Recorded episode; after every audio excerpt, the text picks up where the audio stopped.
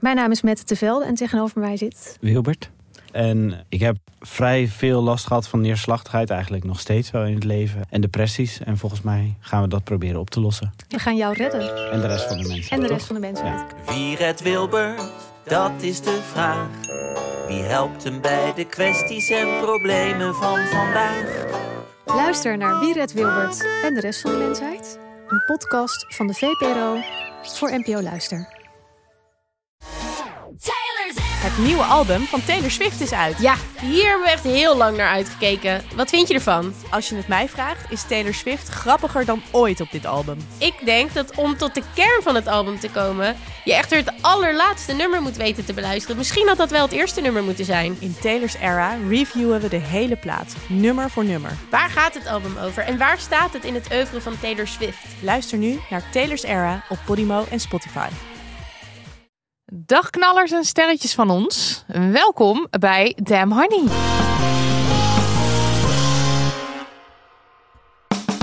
De podcast over shit waar je als vrouw van deze tijd mee moet dealen. Mijn naam is Marilotte. En ik ben Nidia en dit is aflevering 115. Het is de laatste aflevering van het jaar, mensen. En dus gaan we traditiegetrouw het jaar doornemen. Nou, dat doen we met iemand die al lang op onze wishlist Lang. stond. Eh, ze is journalist, ze is auteur en ze is bovendien mede-eigenaar en hoofdredacteur van ons favoriete online en offline magazine One World. Het is Sada Noorhoezen. Hallo. Hallo, welkom. Hallo, Welkom. hallo. Ja, je, jij, eh, jij ging lekker op vakantie. Ik ging lekker op vakantie. Je dacht, ik ga even bijkomen van 2022. en toen kwam de ziekte. Toen kwam de ziekte. Ja, ik, eh, ik ben ziek geworden op vakantie. Dat is nooit zo'n hele leuke combinatie. Ik heb ook een leuke vakantie gehad hoor, daar niet van. De eerste drie dagen. De eerste drie dagen waren goed. En eh, eh, nou, toen heb ik twee dagen... Ik heb ongeveer twee dagen echt binnen gezeten. Eh, nou moet ik zeggen dat ik niet op een hutje op de hei zat. Maar in een lu- luxe Luxe hotel. resort. Dus het was in principe, als je dan ergens binnen Ja, moet dan, is waar. het- dan, dan krijg je je ontbijt gewoon op je kamer geserveerd. Fijn, en, eh, dus het is allemaal niet vreselijk. Ja, Maar ja, je wil natuurlijk liever gewoon eh, zorgeloos genieten van je vakantie. tuurlijk, ja. Dus het is een beetje een uh, eh, zeg maar, Einde. einde. Maar Ja. eh, het komt wel weer goed. Ja, ik heb vlak voor de vakantie dus ook voor het eerst COVID gekregen. Heel lang was de running gag op de redactie dat ik eh, Dat je de enige was die maar staande bleef. Ja, ja. Terwijl ik tegelijkertijd ook een soort superspreader was. Want iedereen wilde, raakt mij altijd aan. Dus iedereen wil... Ja, mensen willen mij altijd knuffelen. Oké, Ja, dat is dus iets wat je losmaakt in de mensen. dat maak ik los in de mens, blijkbaar. Ja, Ehm, ik denk dat heel veel mensen die mij niet kennen... dat niet achter mij zouden zoeken. Maar het is echt zo, het is echt wel, waar ja. mens. eh, dus eh, toen dacht ik nog van... Nou, en ik denk wel dat ik eigenlijk... Ik heb ook een theorie dat ik eigenlijk patient zero ben. Dat ik het eigenlijk heb Oh, gehad het helemaal, gehad. Ja. helemaal aan het begin toen nog niemand het wist. Ja. Oh, En ja. toen er ook nog geen testen waren. en Toen ben ik heel ziek geweest. Oh ja. Dus dat was begin 2020. Ja. Ehm, en, eh, maar ja, je kon nergens heen. Je kon, ja, je kon er niks mee doen. Was wel al dat jij wel al wist dat COVID toen al bestond. ja, maar het bestond maar. toen in China. Ja, precies. Dus Ja. We hadden het hier hier. nog niet echt. Ik zag gisteren nog zo'n tweet van de RIVM dat iemand dan zo eh, zei van... hey yo, die COVID moeten we daar niet eens eh, op letten in 20, begin 2020. Ja, en precies. RIVM zo, er is geen enkele reden Ja. om aan te nemen Nou. dat COVID in Nederland... En toen Ook had ik het dus. Iemand geïnterviewd werd om, over van nee, dat is allemaal niet. eh, het is allemaal niet we houden het in de gaten, maar Ja. dat is het dan ook wel. Ja, Maar goed, nou, toen had jij het dus toen had ik het dus, was Ja. ik dus doodziek. En toen, Ja. eh, eh, maar ik kon nergens terecht. En toen heb ik het drie jaar lang niet gehad. Ja, En een paar weken geleden wel. daar was, Daar was je dan. weer. Ja, was ik opeens. Maar het is toch ook wel echt overal nu. En we Ja. hebben nul maatregelen. Dus op zich Ja. eh, is er Ja. bijna niet aan te ontkomen. Nee, nee, dus zelfs ik eh, Eh, niet immuun. Ja, nou, waarom, waarom ik het even zei. Je zei net voordat we de opname begonnen van... ik kan misschien een beetje warrig zijn. Dus dan weet de luisteraar dat maar gewoon. Ja. En dat Ja. is all fine. Ja. Ehm, ik dacht ook eventjes voor de mensen die onder een steen hebben gelegen... en die denken One World... favoriete magazine van de Damn Honeys. Ik heb er nog nooit van gehoord. Lijkt me sterk als je ons volgt. Maar goed, wat is One World? Nou, Warmond is zoals je het zelf hebt omschreven heel goed een eh, online en offline magazine. Eh, wij verschijnen vier keer per jaar op papier. Eh, kwartaalblad, ehm, lekker dik. Ehm, en we zijn dagelijks online. En wat ons ehm, kenmerkt is dat wij journalistiek voor rechtvaardigheid maken. Dus eigenlijk in alles wat wij doen ehm, is rechtvaardigheid ehm, ja, een beetje de, de leidraad. Eh, in de zin van onze onderwerpkeuze, de mensen die we aan het woord laten, ehm, de mensen die we podium geven, ook de mensen die we geen podium geven. Mhm. doen we ook heel bewust. Ja. Eh, we hebben, ik heb een manifest geschreven ooit waarin vrij duidelijk wordt wat wij doen. En er staan dingen in als dat we bijvoorbeeld eh, expliciet niet neutraal zijn, zoals heel veel media wel eh claimen, Claimen te zijn, claimen ja. te zijn. Ehm, eh, en dat die neutraliteit zit hem niet in dat we onze mening verkondigen, maar dat we niet neutraal staan tegenover onrecht. Ehm, en eh, met andere woorden, als er onrecht te ontleden, onderzoeken of wat dan ook valt, dan, dan eh, gaan we dat doen. Ehm, wij zijn heel erg bezig met een machtsvraag, maar ook met onze eigen machtspositie. En zo zijn er meer dingen die wij anders doen dan andere, laten we zeggen, traditionele media. Ja. Ehm, dat wil niet zeggen dat wij geen traditionele media eh, beoefenen. Maar eh, wij ehm, stellen wel vragen bij de eh mores die in veel, ehm, ja, in, in veel journalistieke praktijken leven. Ja.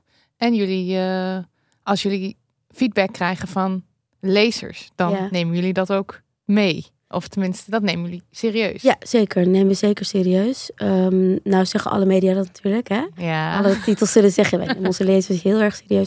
En dat is ook zo. Alleen er is een verschil tussen zeg maar een hoekje voor je lezers om eh, ingezonde brieven te sturen. Dat zie je natuurlijk vaak in de krant. Of nou, dan kan je daar even je gal eh, kwijt. Maar ehm, ja, wat wij vaak doen is dat we onze lezers ook meenemen in beslissingen die we nemen. Dus als wij zeggen van bijvoorbeeld een van de stukken die we vandaag weer herplaatst hebben in ons lijstje van 2022 stukken die je eh, niet moet missen, is bijvoorbeeld een stuk over dat wij op een gegeven moment, wij omschreven onszelf als, eh, nou, rechtvaardigheid is de paraplu waar, waaronder wij opereren. Dan hebben we drie hoofdthema's, namelijk ehm, eh, mensenrechten, eh, identiteit en duurzaamheid. En dan hebben we gezegd op een gegeven moment, stoppen met het woord duurzaamheid. En de reden daarom is omdat wij dat eigenlijk te beperkt vinden voor eh, wat wij ehm, proberen te onderzoeken.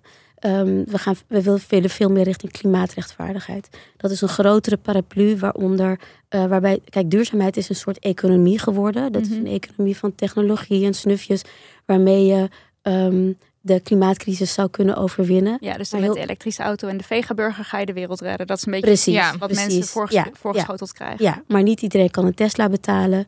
En ook niet iedereen kan een vegaburger betalen. Dus hoe inclusief is dat? En hoe eerlijk is dat? Ehm, nou, eh, en klimaatrechtvaardigheid gaat veel meer over eh, ehm, de klimaatcrisis op een holistische manier aanpakken. En veel meer kijken naar andere aspecten die er ook bij spelen, namelijk seksisme, racisme, kolonialisme. Ja. Ehm, eh, eh, om ook de situatie van de klimaatcrisis goed te kunnen begrijpen en ontleden.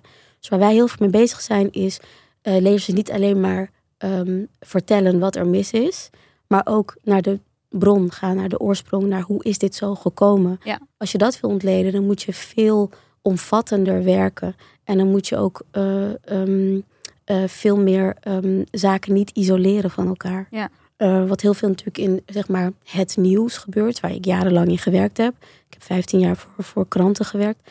Is dat het heel vaak wordt geïsoleerd van elkaar. Dus het is, eh, oké, er is een probleem met stikstof, bijvoorbeeld. Nou, dan gaan we het hebben over boeren die boos zijn. Of politici die iets anders willen. En, maar je komt niet echt tot de kern van hoe zijn we op dit punt gekomen. En dat is wel wat wij steeds proberen te doen. Ja. Ja, dus ook meer de diepte in en eh, niet eh, voorbij de waan. Ja. Voorbij de waan van de dag. Dat En jullie ook bestaan meer tien jaar dit jaar. Ja. Nou, ah, ja, officieel vorig jaar, tien jaar. Oh. Ja, ja, Huh? ja dat was Wat? voor. Ja, ja. Nee, wij zijn niet on top of it. Nee, dat, Geeft, dat geeft niet. Dat is ook niet zo raar, want vorig jaar waren we officieel tien jaar. Bestond, bestond Warm wat precies tien jaar. Korte geschiedenisles, als jullie Ja, daar zin leuk. in Ja, hebben. kom maar. Ja? Oké, ehm, nou, eh, ik ben sinds 2018 hoofdredacteur van One World, maar One World bestaat sinds 2011.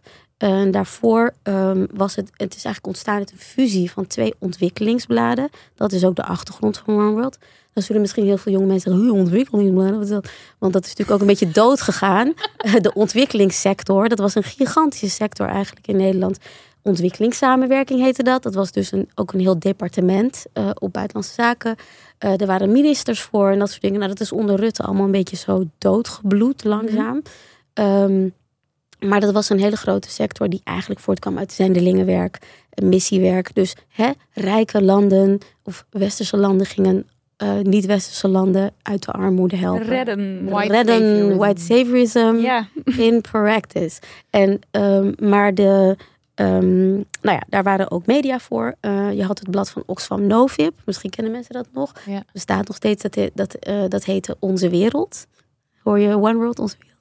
En dan had je het blad, ja. Ja. En dan had je het blad, eh, en dit is heel grappig, het heette IS.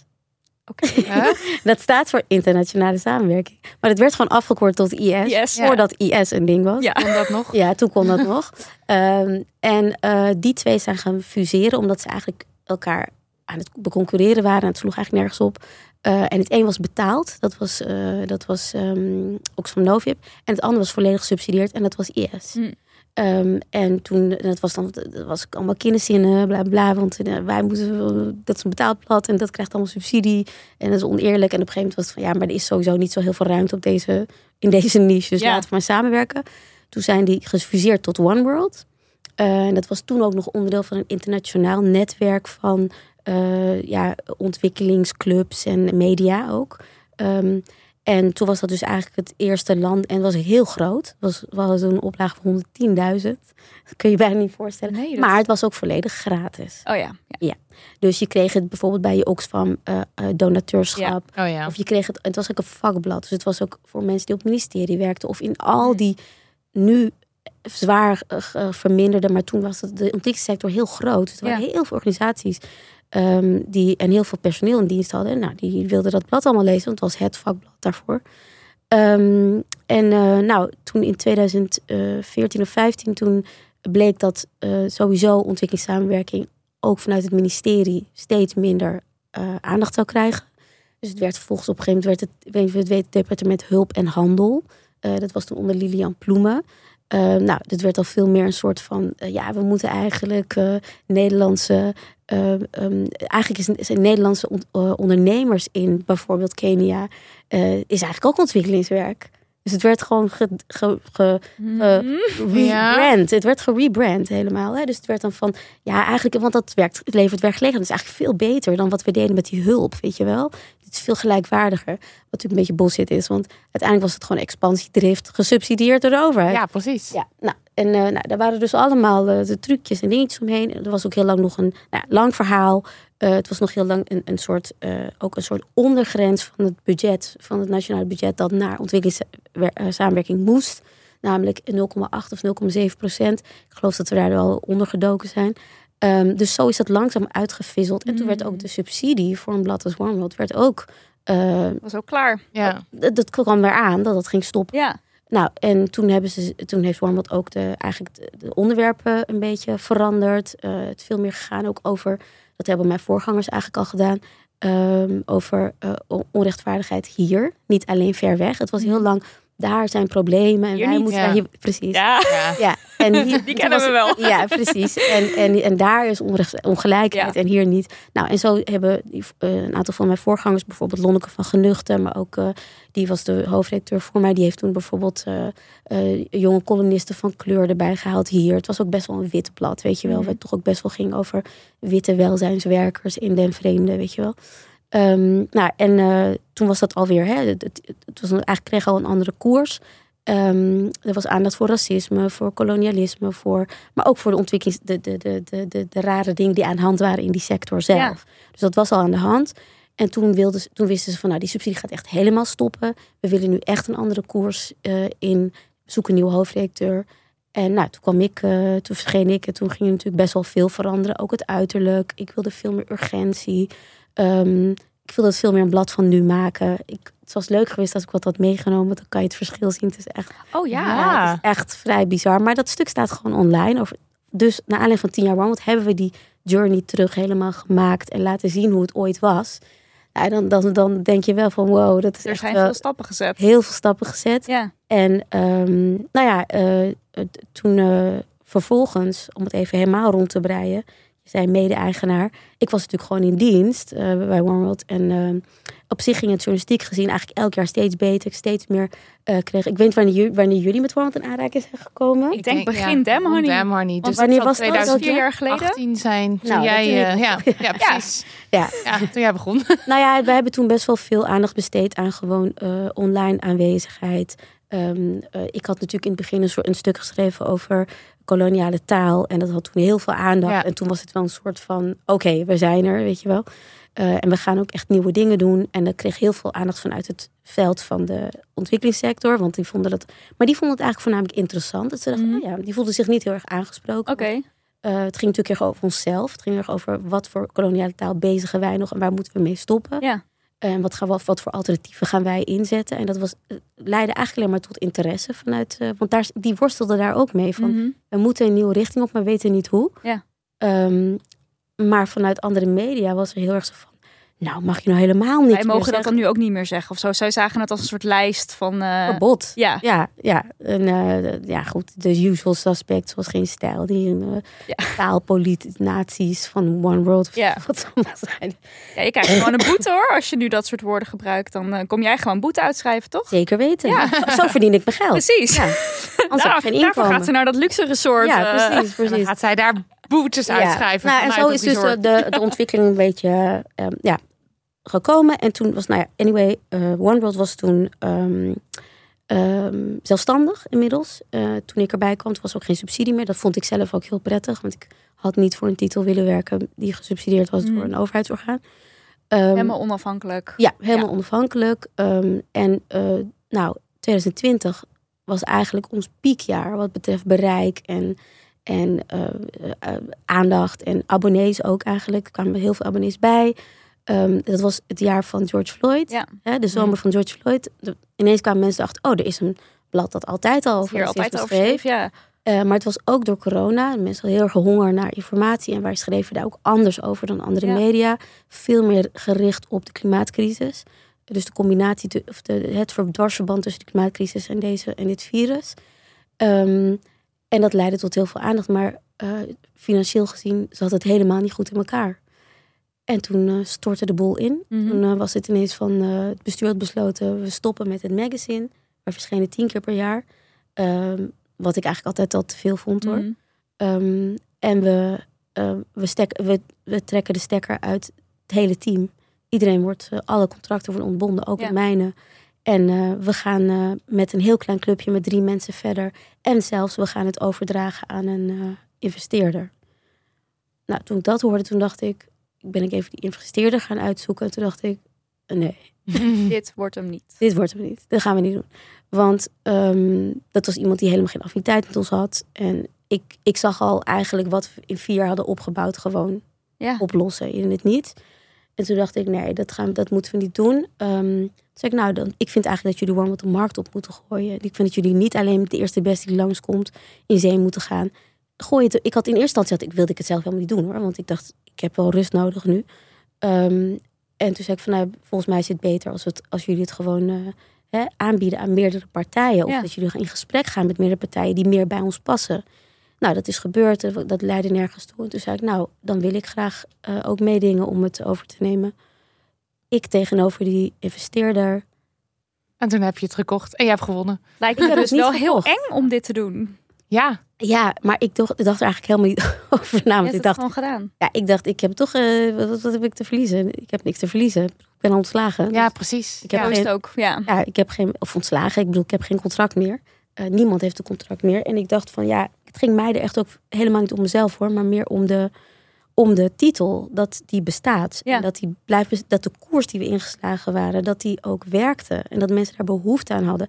En dat als dat allemaal, ja, wa- waarvoor hadden we het dan gedaan, weet je wel? Dus toen ehm, hebben we een, eh, een businessplan moeten maken. Dus iemand met heel veel geld en ik. Yes. maar dit is een goede les, want geld is, want jij zei, ik heb, het- ik heb het niet gekocht. Nee, nee, nee. Met, met iemand. Nee, Iemand heeft het. niemand heeft het gekocht. Heeft niemand het ge- Nee, want weet was, een sticht, was een stichting. Dus het, is, het hoort- behoort tot niemand. Alleen, er waren natuurlijk wel bepaalde kosten die eraan kwamen. Ja. Die eh, gedekt moesten worden. Die een begrotingstekort was er. Ehm, en eh, dat bleek te overzien. Dat kon, en opeens ja. dachten we, dat kunnen we uit de lopende, lopende kosten die komen. Als Kunnen wij de abonnees weten te behouden, kunnen we dat gewoon betalen. Maar ik, eh, eh, ik- zie ik het dan wel goed dat, laten we God verhoeden dat het gebeurt, maar stel het gaat fout, dan loop jij ook, dan loop je wel fi- financiële risico's ook niet. Nee, want het is een. eh, ik, kijk, het is. Want blijft. De stichting best- is, blijft Ja. bestaat nog steeds. Eh, en dat is, de stichting is ook eigenlijk de eigenaar. En wij zijn de eigenaren van onze eigen BV. Die Mm. alles wat dus onder de stichting valt, exploiteert. Ja. Zo moet je het zien. Het is Nou, we zijn heel blij ik heb dat jij zelf deze- ook een, een, een cursus eh Ja, ondernemen moeten. Ik wou net Maar zeggen. heel snel. fijn dat je die cursus genomen hebt Ja. en dat je nu eh Nou, op zo deze de dus. koers verder kon zetten. Ja. eh, daar ben ik zonder, ook blij zonder mee. een creepy investeerder of whoever daar dan op de loer lag. Ik weet niet wat er dan was Hij was verder niet creepy hoor. Maar, maar ik denk niet iemand die bij ons Die- past. Of die onze past, koers begreep. precies. Die iets begreep van wat, wat ik had neergezet inhoudelijk. En nou, ja, dus toen vervolgens kwam John eh Oliveira erbij. Ik heb geen enkele za- zakelijke bone in mijn body. Nou, niet helemaal. Dit is trouwens niet waar, dat moet ik niet zeggen. Maar ik heb er geen ervaring mee met bedrijven opzetten. En hij wel. Ja. En hij zei, hij zat in mijn redactieraad. En hij zei, ben je hier nou serieus over? Zei hij, ga je dat nou doen? Toen zei ik, ja, weet ik veel. Ja, ik denk het wel. Dus ik, had, ik had verder gewoon... En toen zei hij, eh, nou, als je er echt serieus over bent, dan wil ik wel met je meedoen. Vet. En toen dacht ik, oké, nou komt het. Hell yes. Nou Ja. komt het en dan samen. Ja. Ja. Zo is het gegaan. Nou, heel blij mee. Sorry voor deze ontzettend Nee. lange geschiedenisles die in de jaren Ik 60 denk heel, eh, heel goed. Ja, leuk. Ook. En, en ook wel misschien inspirerend. Want een mens kan natuurlijk ook denken, ja. dit kan gewoon. ja, het kan namelijk echt gewoon. Ja. Dus, ik bedoel, het is wel anders natuurlijk als het echt een bedrijf is waar je, eh, weet ik veel, eh, een miljoen voor moet neerleggen of een paar ton of weet ik veel wat. Zo was het ook weer niet. Maar dingen zijn soms wel eh, Ja, mogelijk. mogelijk, veel makkelijker mogelijk dan je denkt. Ja, terwijl je dat dan niet weet en er nog nooit ingedoken bent. En dan opeens blijkt Ja. het zo te zijn dat het kan. Ignorance is bliss sometimes. Oh ja, Sometimes dat- ja zeker. zeker. Ehm, laten we ook eventjes het jaar induiken. Mhm. Eh, het jaar 2022 waar we op terugblikken. En wat voor, wat voor jaar was het voor jou persoonlijk? Voor mij persoonlijk. Ik vind het, weet je, ik ben echt zo ongeveer de slechtste persoon met dit soort dingen. Want ik ben heel slecht in tijd. Ik ben best wel. van wat viel er nog in, wat valt er buiten? Ja, ik weet het 22. nooit. Ja. Maar ik moet wel zeggen, als ik erop terug. Ik vond het niet een heel enerverend jaar. Nee? Nee. Nee, ik vond het niet. Ik vond het ook niet een slecht jaar. Jaar, ook niet. Een zesje. Ja, ik vond het mee. Zes, Ja. zes en een half misschien. Ah, zeven. Zeven, Zeven wel, ja. Oké, behalve het einde met alle ziektes. Dat Jawel, dan... jawel. Ja. Maar ik, ja, ik weet niet, ik vond het een beetje saai of zo. Saai jaar? Ja, voor Ja, nee, op mezelf. voor persoonlijk vlak. mezelf. Nee, op Ja, persoonlijk nee, ja, vlak. Ja. Vond je Media dit een vlak heel- niet. Nee, mediavlak niet, maar ehm, het was wel op mediavlak wel zo dat heel veel, ehm, moet je het zeggen, grote dingen maar bleven voortslepen. Weet je wel? Ja. Ja. Hele Ja. jaar door die stikstofcrisis, die boeren. ja. Hele jaar door, ehm, nou ja, wat was er nog meer wat... Vluchtelingenschandaal. Nou, dat, dat ja, en, en, en daar ook gewoon niet. Ik vond het heel onbevredigend allemaal. Dat Ja. vond ik het vooral. Ik vond journalistiek gezien onbevredigend. Ja. Ik, ik weet niet denk of jullie dat hadden. Wij hebben, wij hebben zeker dit ook gehad in de, in de podcast. Dat we op een gegeven moment zoiets hadden van ja, we blijven maar negatieve shit bespreken. Er zit. Wanneer komt er nou eens, wanneer komt er nou eens goed nieuws? Dat, dat hebben wij wel op een gegeven moment gehad. Ja, nou goed, over het algemeen is het meeste nieuws natuurlijk gewoon shit. Ja, dat is gewoon zo. Ja. Ik bedoel, nieuw, goed nieuws is geen nieuws. Dat, dat is helaas de. Ja, tenzij het heel erg afwijkt van de. Nou, we hebben natuurlijk op abortusvlak in Nederland wel stappen gemaakt. Ja. Dus dat is dan heel erg gedemonië goed nieuws. Ja, gebonden aan het, aan het abortusnieuws in eh. Amerika, waar het allemaal weer. Dus ja, het is Ja. toch altijd weer een soort van treurie. Ja, Ja, maar het, ehm, ja, ik denk dat het voor ons persoonlijk, dat, nou, we zijn dus nu vier jaar met Damn Honey bezig. Je leert gewoon steeds meer en je Ja. wordt daardoor ook steeds kritischer. Ja. En ehm, het is soms moeilijk om de positiviteit dan nog, of de hoop of zo nog. Nou, de hoop niet zozeer, want wij, ik denk dat we altijd wel eh, denken dat het beter kan. Er Maar we zijn ons wel bewust van soms dat een beetje cynische toontje wat wij Ja. krijgen. Ja. Omdat het dan weer zo is en Ja. weer Rutte dit Ja, Je en gaat weer. bijna heel sarcastisch en dat het eigenlijk niet Ja. om aan te horen is, kan ik me En voorstellen. daar zijn wij ons wel heel bewust van de laatste tijd ook. Dat Krijgen jullie daar ook kritiek op? Van, Ja. het, van de luisteraars? Nou ja, leuk dat je het zegt. we kregen namelijk laatst eh, zelfs een brief eh, hierover. Wa- eh, Waarvan we eigenlijk ook wel heel benieuwd zijn wat jij ervan vindt. Dus ik, zou, ik wil hem wel eventjes voorlezen. Doe maar. Komt ie.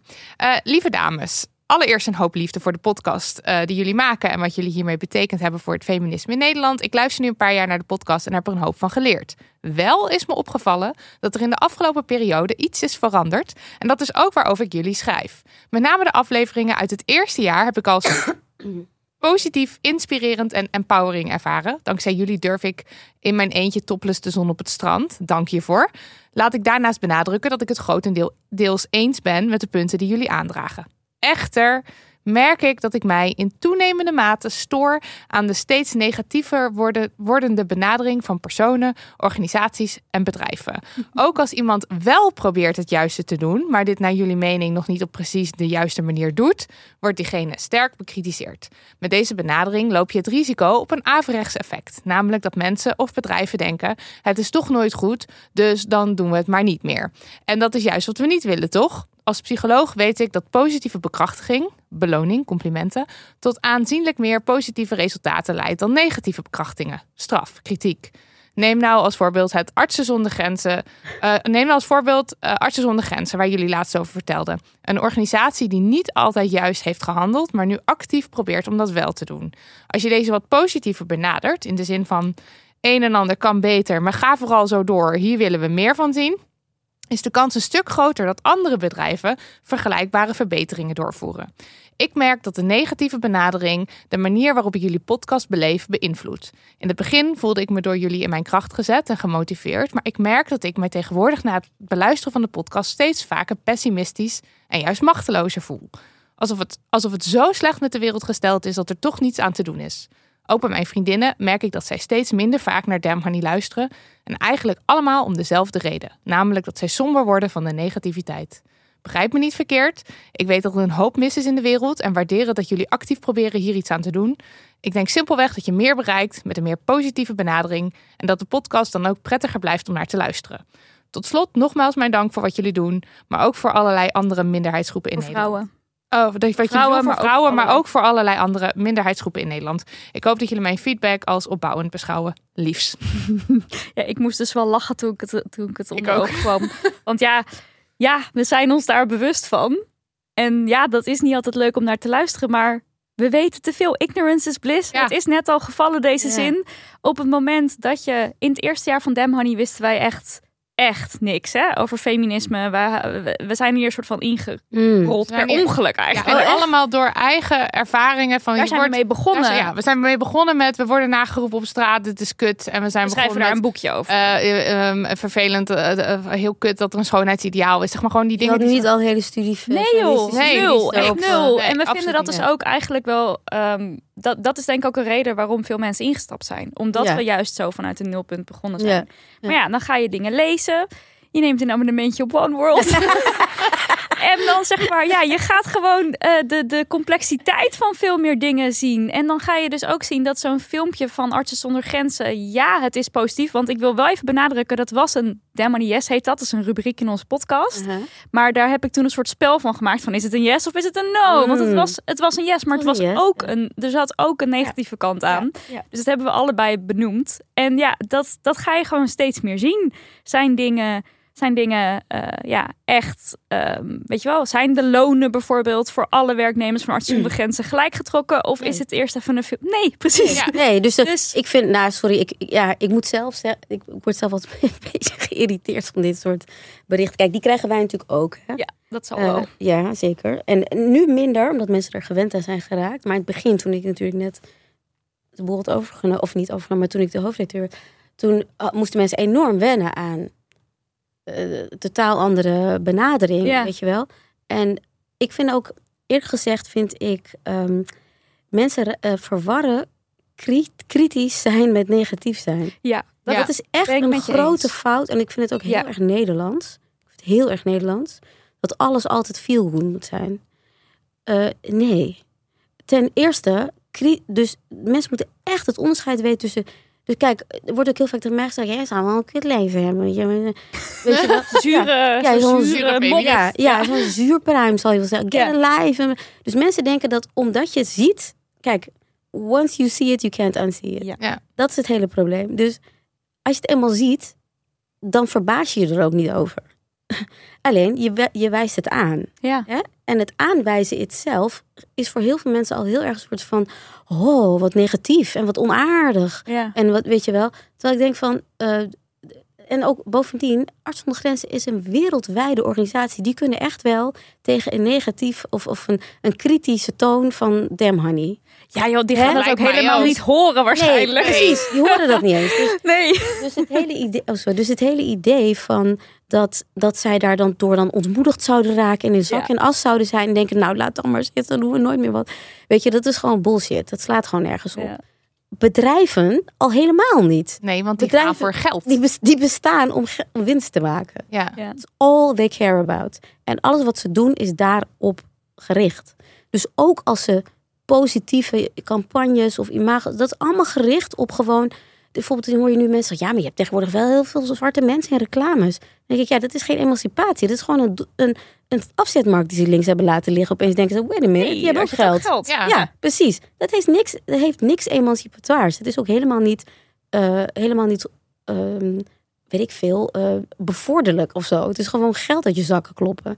Dus ja, dat klinkt misschien cynisch, maar het is gewoon Het is niet leuk dat je dat nu zegt. Nee, Leuk, dat vind hè? ik ook Ik heel vind dat niet leuk. Gewoon rond de feestdagen. ja, precies. Ja, en, maar, en dan is het natuurlijk wel mogelijk om en het positieve, Ja. want er zijn meer mensen van kleur of meer zwarte mensen te zien op tv en dus kan dat dan Ja. positief zijn. Sure, maar het kan nor- normaliserend werken. Ja, zeg maar. Er kan iets normaliserend van uitgaan. Zo van, dat zijn ook mensen met gezinnen en een leven. En, hè, die en mensen zien zichzelf terug. En zien ik zichzelf terug, Ja, bla bla bla, representatie, helemaal prima. Maar in die end, het einddoel is gewoon... geld. van die mensen willen we ook graag geld hebben. Ja. Ja, Punt. Nou, en eh, kijk, wat ik eh, sterker nog, ik vind eigenlijk ehm, het helemaal niet goed wat Artsen zonder Grenzen heeft gedaan. Want je moet eerst je shit opruimen voordat je zwarte mensen gaat inzetten voor campagnes om jou weer donateurs op te leveren of wat dan ook, terwijl je ze ondertussen binnen je bedrijf eh, benadeelt. Ja. Bit Academy, take the stage. Want het is sponsortijd. even heel goed opletten als jij zin hebt om het roer om te gooien in 2023. En nog meer opletten als je de ICT in wil. Want Bit Academy biedt de beste ICT-opleiding van Nederland. En dat vanuit huis. Ja, ja, je kunt de opleidingen webdeveloper of data engineer in je eigen tijd volgen. Bijvoorbeeld naast je studie of je werk. Eh, je leert door te doen. En je kunt dus prima instappen als je verder helemaal geen ervaring hebt met websites bouwen of, of, of data engineer dingen. Hmm. Dus wij zouden in principe dit kunnen doen. Terwijl noem één data engineer ding. De, ehm, eh, Lukt eh, je niet, zie je? Nou ja, maar dat maakt dus niet uit. Nee. Nee, want ook wij kunnen gewoon meedoen met deze opleidingen. Het kost 1000 euro, maar als werkend mens of werkzoekend mens kun je via Bit Academy heel makkelijk de stapsubsidie aanvragen die de overheid beschikbaar stelt. Die subsidie is precies 1000 euro. Nou, wat een toeval. Dus dat betekent dat je de opleiding gratis en voor niets kunt volgen. Op de site van Bit Academy staat uitgelegd hoe je de subsidie aanvraagt. Eh, en dan kun je daarna dus vers starten met een van de opleidingen van Bit Academy. En dat betekent leren op je eigen tempo en met zeven dagen in de week beschikbare hulp van coaches. En je begint vanaf de basis. Dus volgend jaar om deze tijd schud jij allerhande data engineer dingen zo uit je mouw. Ga naar www.bit-academy.nl om je aan te melden voor een opleiding of check de show notes van onze podcast voor een directe link. En ik denk dat dat laatste stuk van dat je ze binnen je bedrijf benadeelt, dat dat dus iets is wat mensen dan eigenlijk niet willen weten of niet Nee. weten. En dan, dan denk je van, nou, maar zeg nou even dat het goed en leuk is, want het Ja, is toch goed en leuk. Want iedereen, weet je wat het namelijk ook was? Het, was ook, het, werd, ik, het kwam op mijn timeline door een journalist, van, eh, een freelance journalist, ehm, die veel in, in Afrikaanse landen werkt. En eh, dus iemand die ik, ja, volgens, die volgens mij best kritisch is. Althans, eh, niet, niet onkritisch, laten we het zo zeggen. En ehm, toen zei ik van, nou, maar kijk, dit rapport en dit. En, het, klinkt leuk, maar intern gaat het nog helemaal niet goed daar. En, ik, en eh, toen antwoordde hij met, ja, goed dat je het zegt. eh, ik zal er naar kijken. Toen zei ik, nee, ik vind dat je dat onder je tweet moet zetten. Ik denk dat je dat erbij moet zetten. Want het gaat natuurlijk uiteindelijk om ehm, dat je alle informatie hebt. Ja. Dat je het volledige beeld hebt Ja. van zo'n organisatie. Of van een bedrijf. Of van, het wil niet zeggen dat alles wat ze doen verschrikkelijk is. Artsgezondheid doet ook goede dingen. Ja, Precies. Maar dit is gewoon even... eh, dit behoeft eh, context. Ja, je hebt gewoon het hele beeld nodig. Dat is het. Ja. En, en heel veel mensen denken dat context en een, een kritische noot, dat dat negatief is. Maar het is juist positief.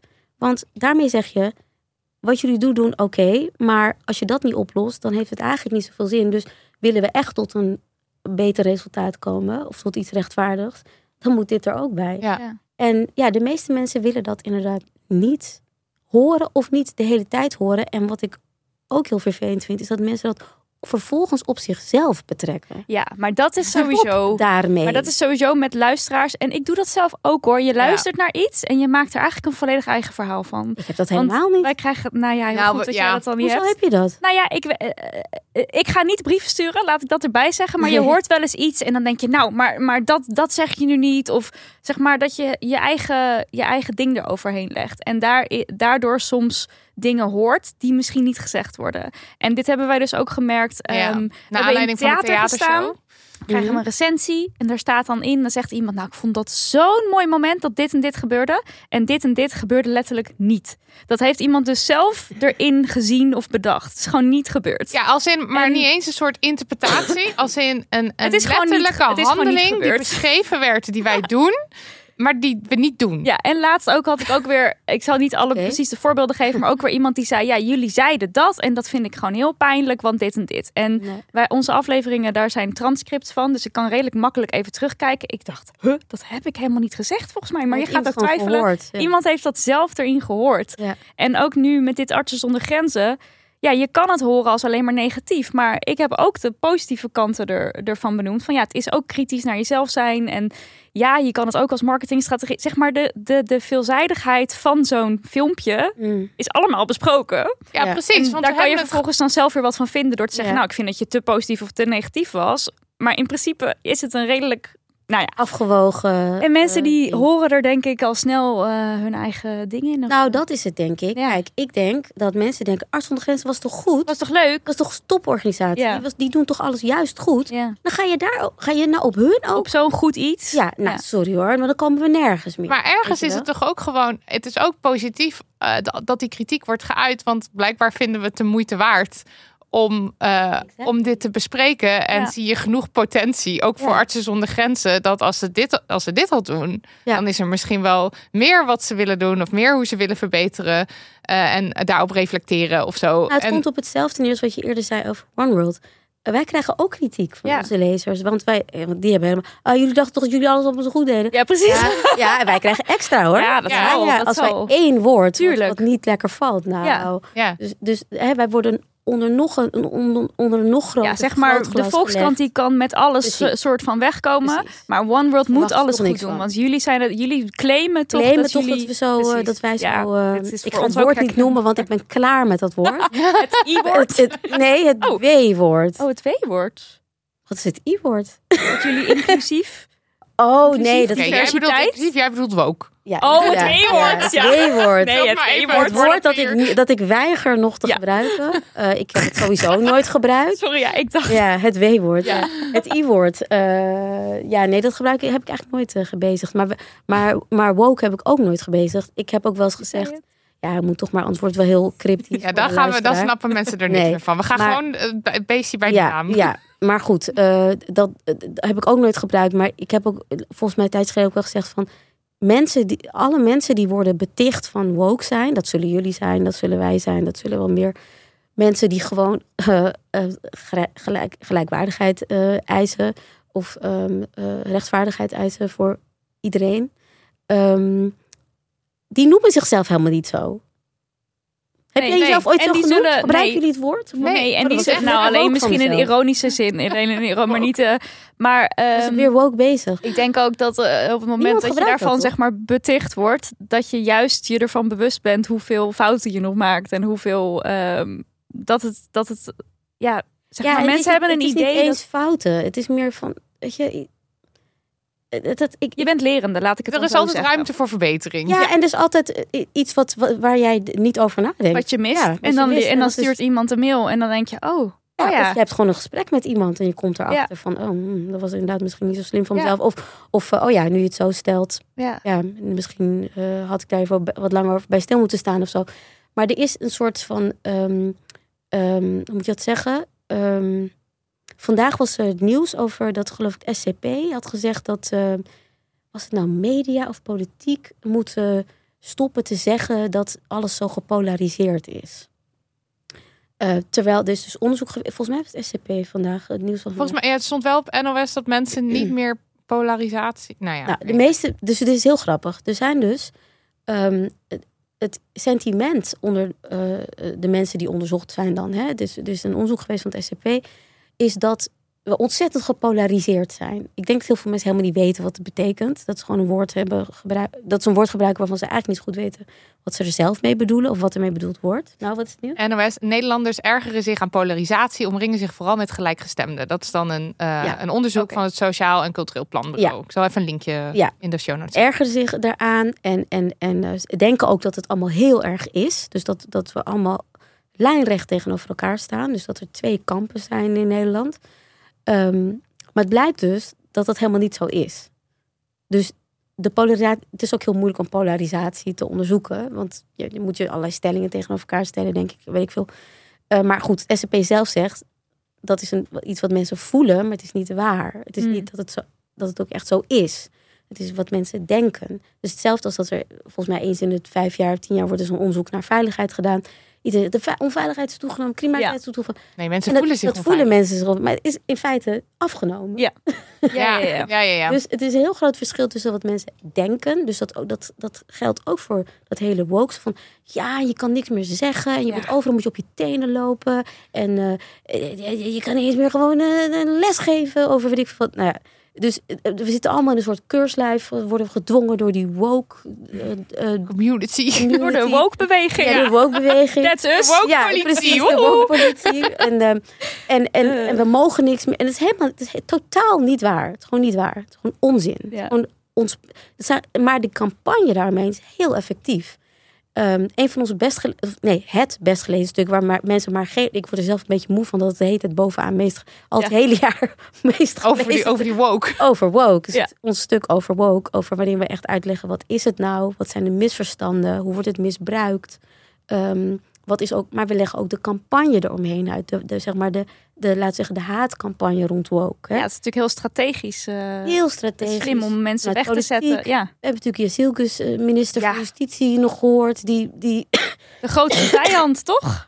dat is de grote vijand Ja. voor de rechtsstaat. Ja, Wel. ja. hè, bedreigt ons. Ehm, ze, ze trok het gelijk met rechtsextremisme. Dat is allemaal heel erg kwalijk. Ik bedoel, ik kan bijna niet vaak genoeg benadrukken hoe gevaarlijk dat is. Wat, wat een, ambt, een, een bewindspersoon doet. Ehm, en dan moet je dus weer terug naar, waar hebben we het eigenlijk over? We hebben het over niks. We hebben het over helemaal niks. Ja. Sentiment. Een Gevoel. sentiment, een gevoel. En daar bouwt deze minister op Ja. deze vrouw, eh, deze eh, eh, iemand, vervolgens die, die le- lezeres of de, of de mm, briefschrijver, die had het over vrouwen en andere minderheidsgroepen. Vrouwen zijn geen minderheid. Nee, nee, dat is zo. Wij zijn misschien zelfs wel meerderheidsgroep. ja, we zijn een meerderheidsgroep. Er zijn iets meer vrouwen. Ja, dus dat, eh, als, als, als vaste luisteraar van Dem Honey had dat toch wel door moeten stuipelen, denk ik. Nou, maar weet Maar- je wat ik ook vind in die brief? Maar dat, dat er dan ergens... soort- Ja, sorry, laat ik eerst jou afmaken. Nou ja, goed, die gebruikt dus een sentiment dat gebaseerd is op niks. En die gaat daar campagne op voeren. En die gaat zeggen dat is een, een gevaar voor jouw be- bestaan. Voor, de, voor zelfs eigenlijk voor dit hele land Ja. eigenlijk. Ja, ik, ik, snap niet dat... Daar is wel weerwoord op gekomen, maar echt niet genoeg. Nee. En al helemaal niet eh, vanuit andere, eh, vanuit media, vanuit eh, columnisten, vanuit opiniemakers, maar ook vanuit andere politici. Ja, Waar de fuck zijn linkse politici die hier tegen ingaan? ja.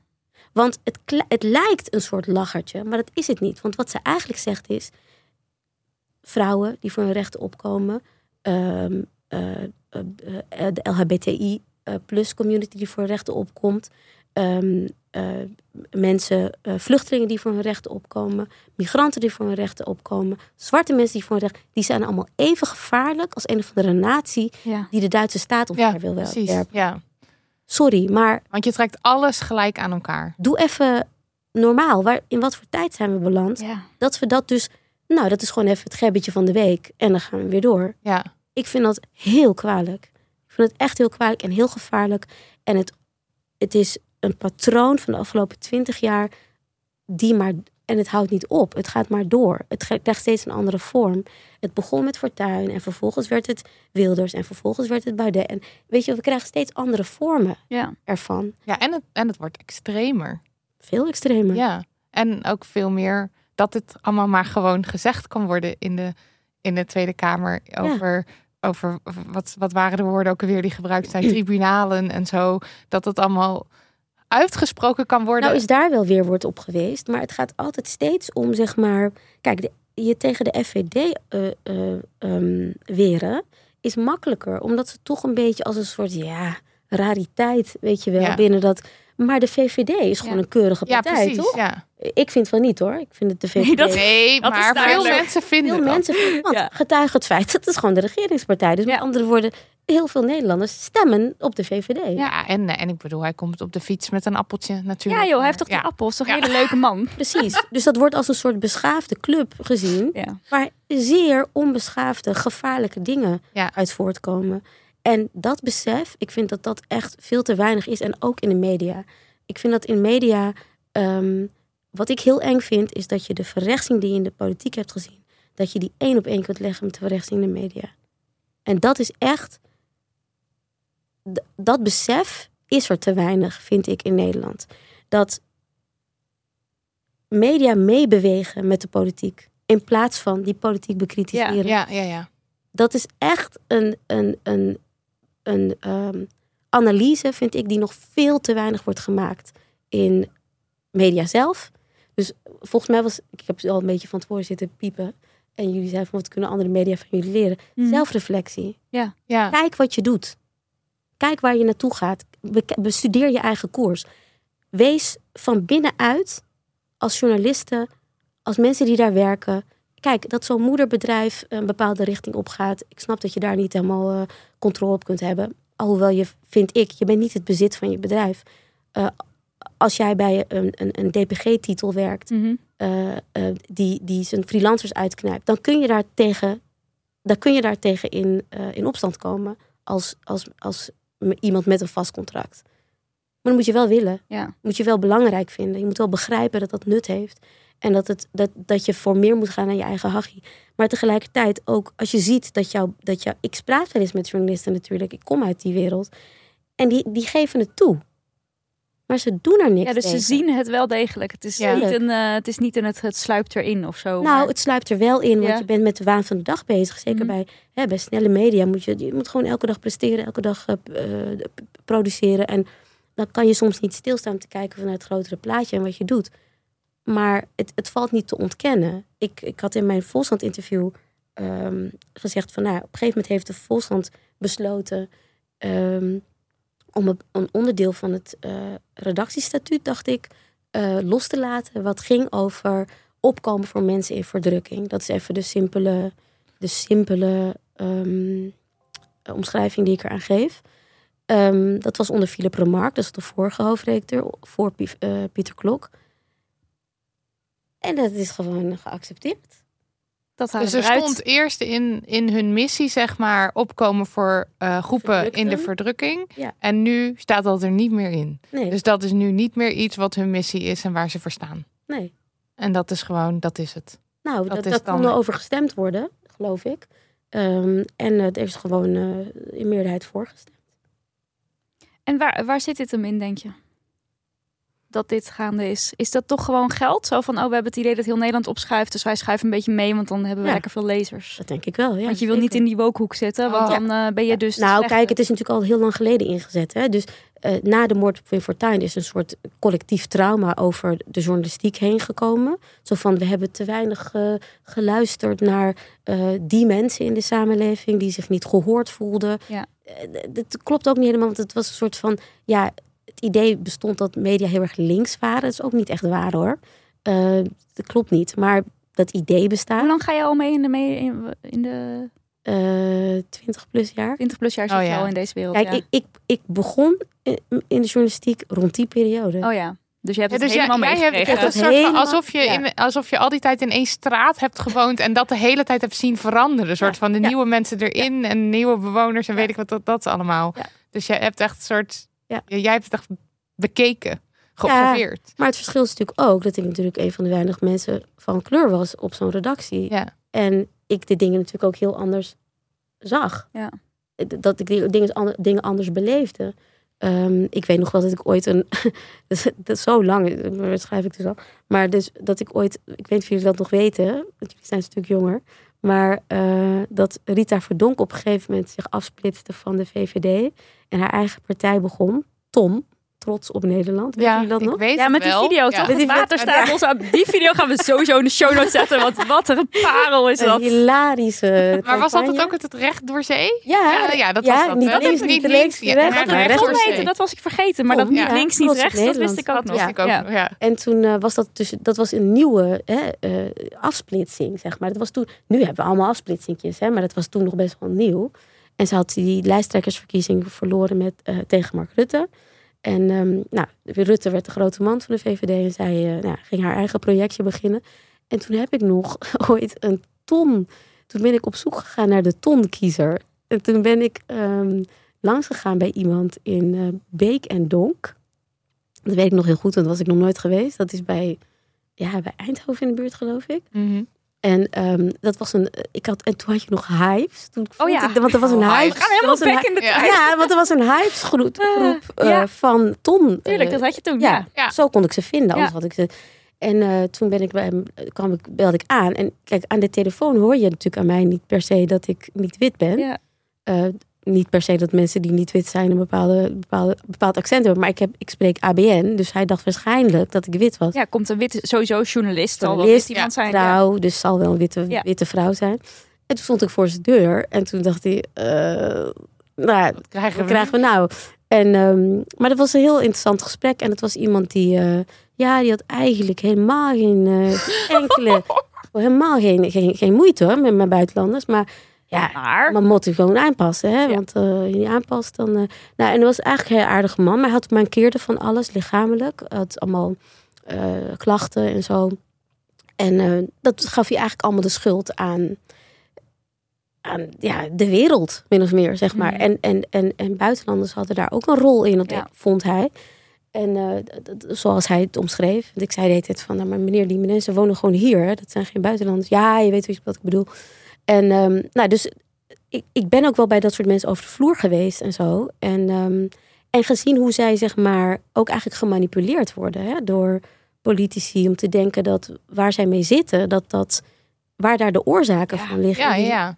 En het zijn vaak mensen die het ook, zeg maar, ja, die het zelf ook niet weten. Weet je ja, wel? en die het plaatje misschien ook niet overzien van wie nou, wie, wie zorgt ervoor dat ik geen geld meer krijg, ondanks dat ik ziek thuis zit. Precies. Ja, Wie en zit dan- er nou eigenlijk echt achter? Ja. Ja, er zitten eigenlijk, ja, Ja. precies. En, de, en ze kijken dus niet naar de mensen die het voor het zeggen hebben, die Nee. gewoon de regering zijn en die dus beslissingen nemen en die mensen tegen elkaar uitspelen, zoals nu dus ook gebeurt door de VVD tussen eh, mensen die een woning zoeken en statushouders. Ja, Ja, precies. Dat soort Nu bullshit. echt gisteren nog, toch? Hugo de Jonge weer eh, in een of ander interview. Wat eh, heeft hij gezegd? Ja, we Ja, moeten nou, stoppen. Die is, die Weer zoiets van eh, Ja. de migranten die, eh, die nemen ons huis in, zeg maar. De- Even heel kort. Ja, zo van het is belangrijk dat we de asielstroom stoppen, want, eh, want, eh, want woningen.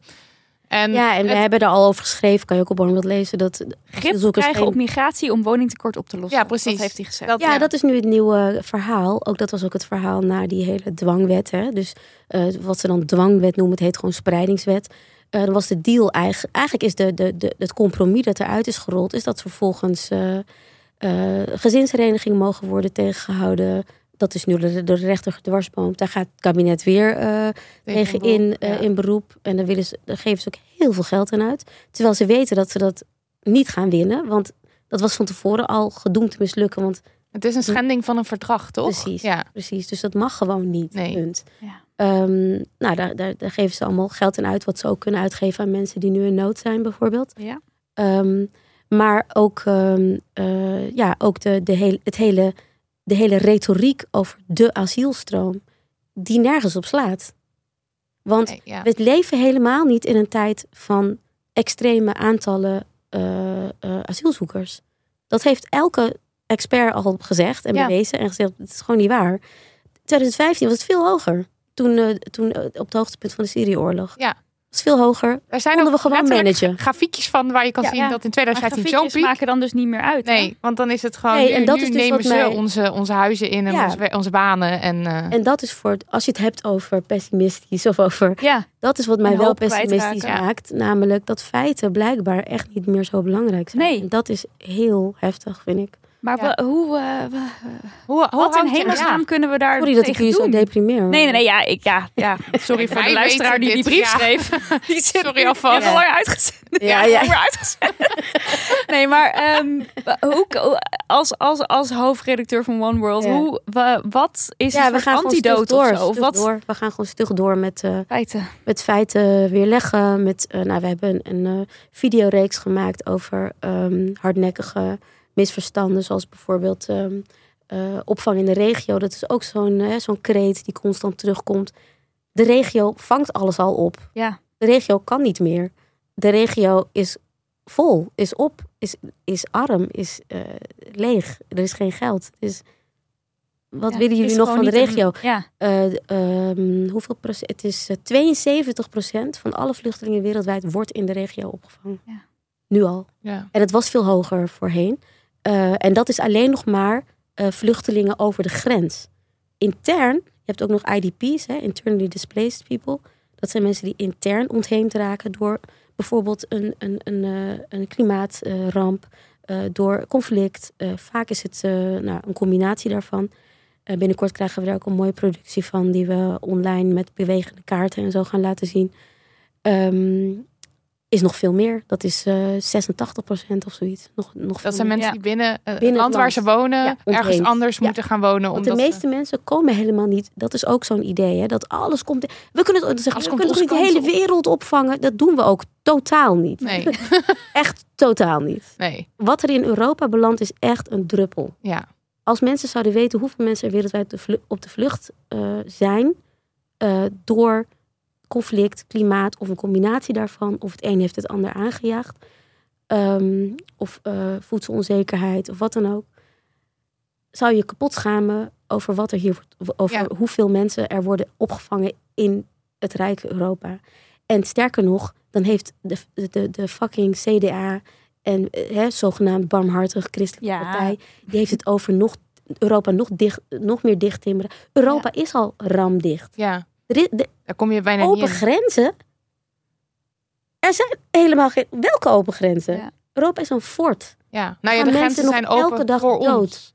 Wij Ja, kunnen overal heen. Juist. juist. Maar andersom kunnen er maar, maar- weinig mensen in. Maar ik vind gewoon het feit dat politici dat soort bullshit kunnen uitkramen. En maar dat dat blijven niet kunnen elke zeggen dag, ook. Ja, maar dat ook niet elke dag op worden weerspro... Op worden, mm, dat dat niet elke dag door media wordt weerlegd. Kijk, je kan wel zeggen, die Pipo van de CDA zegt dit.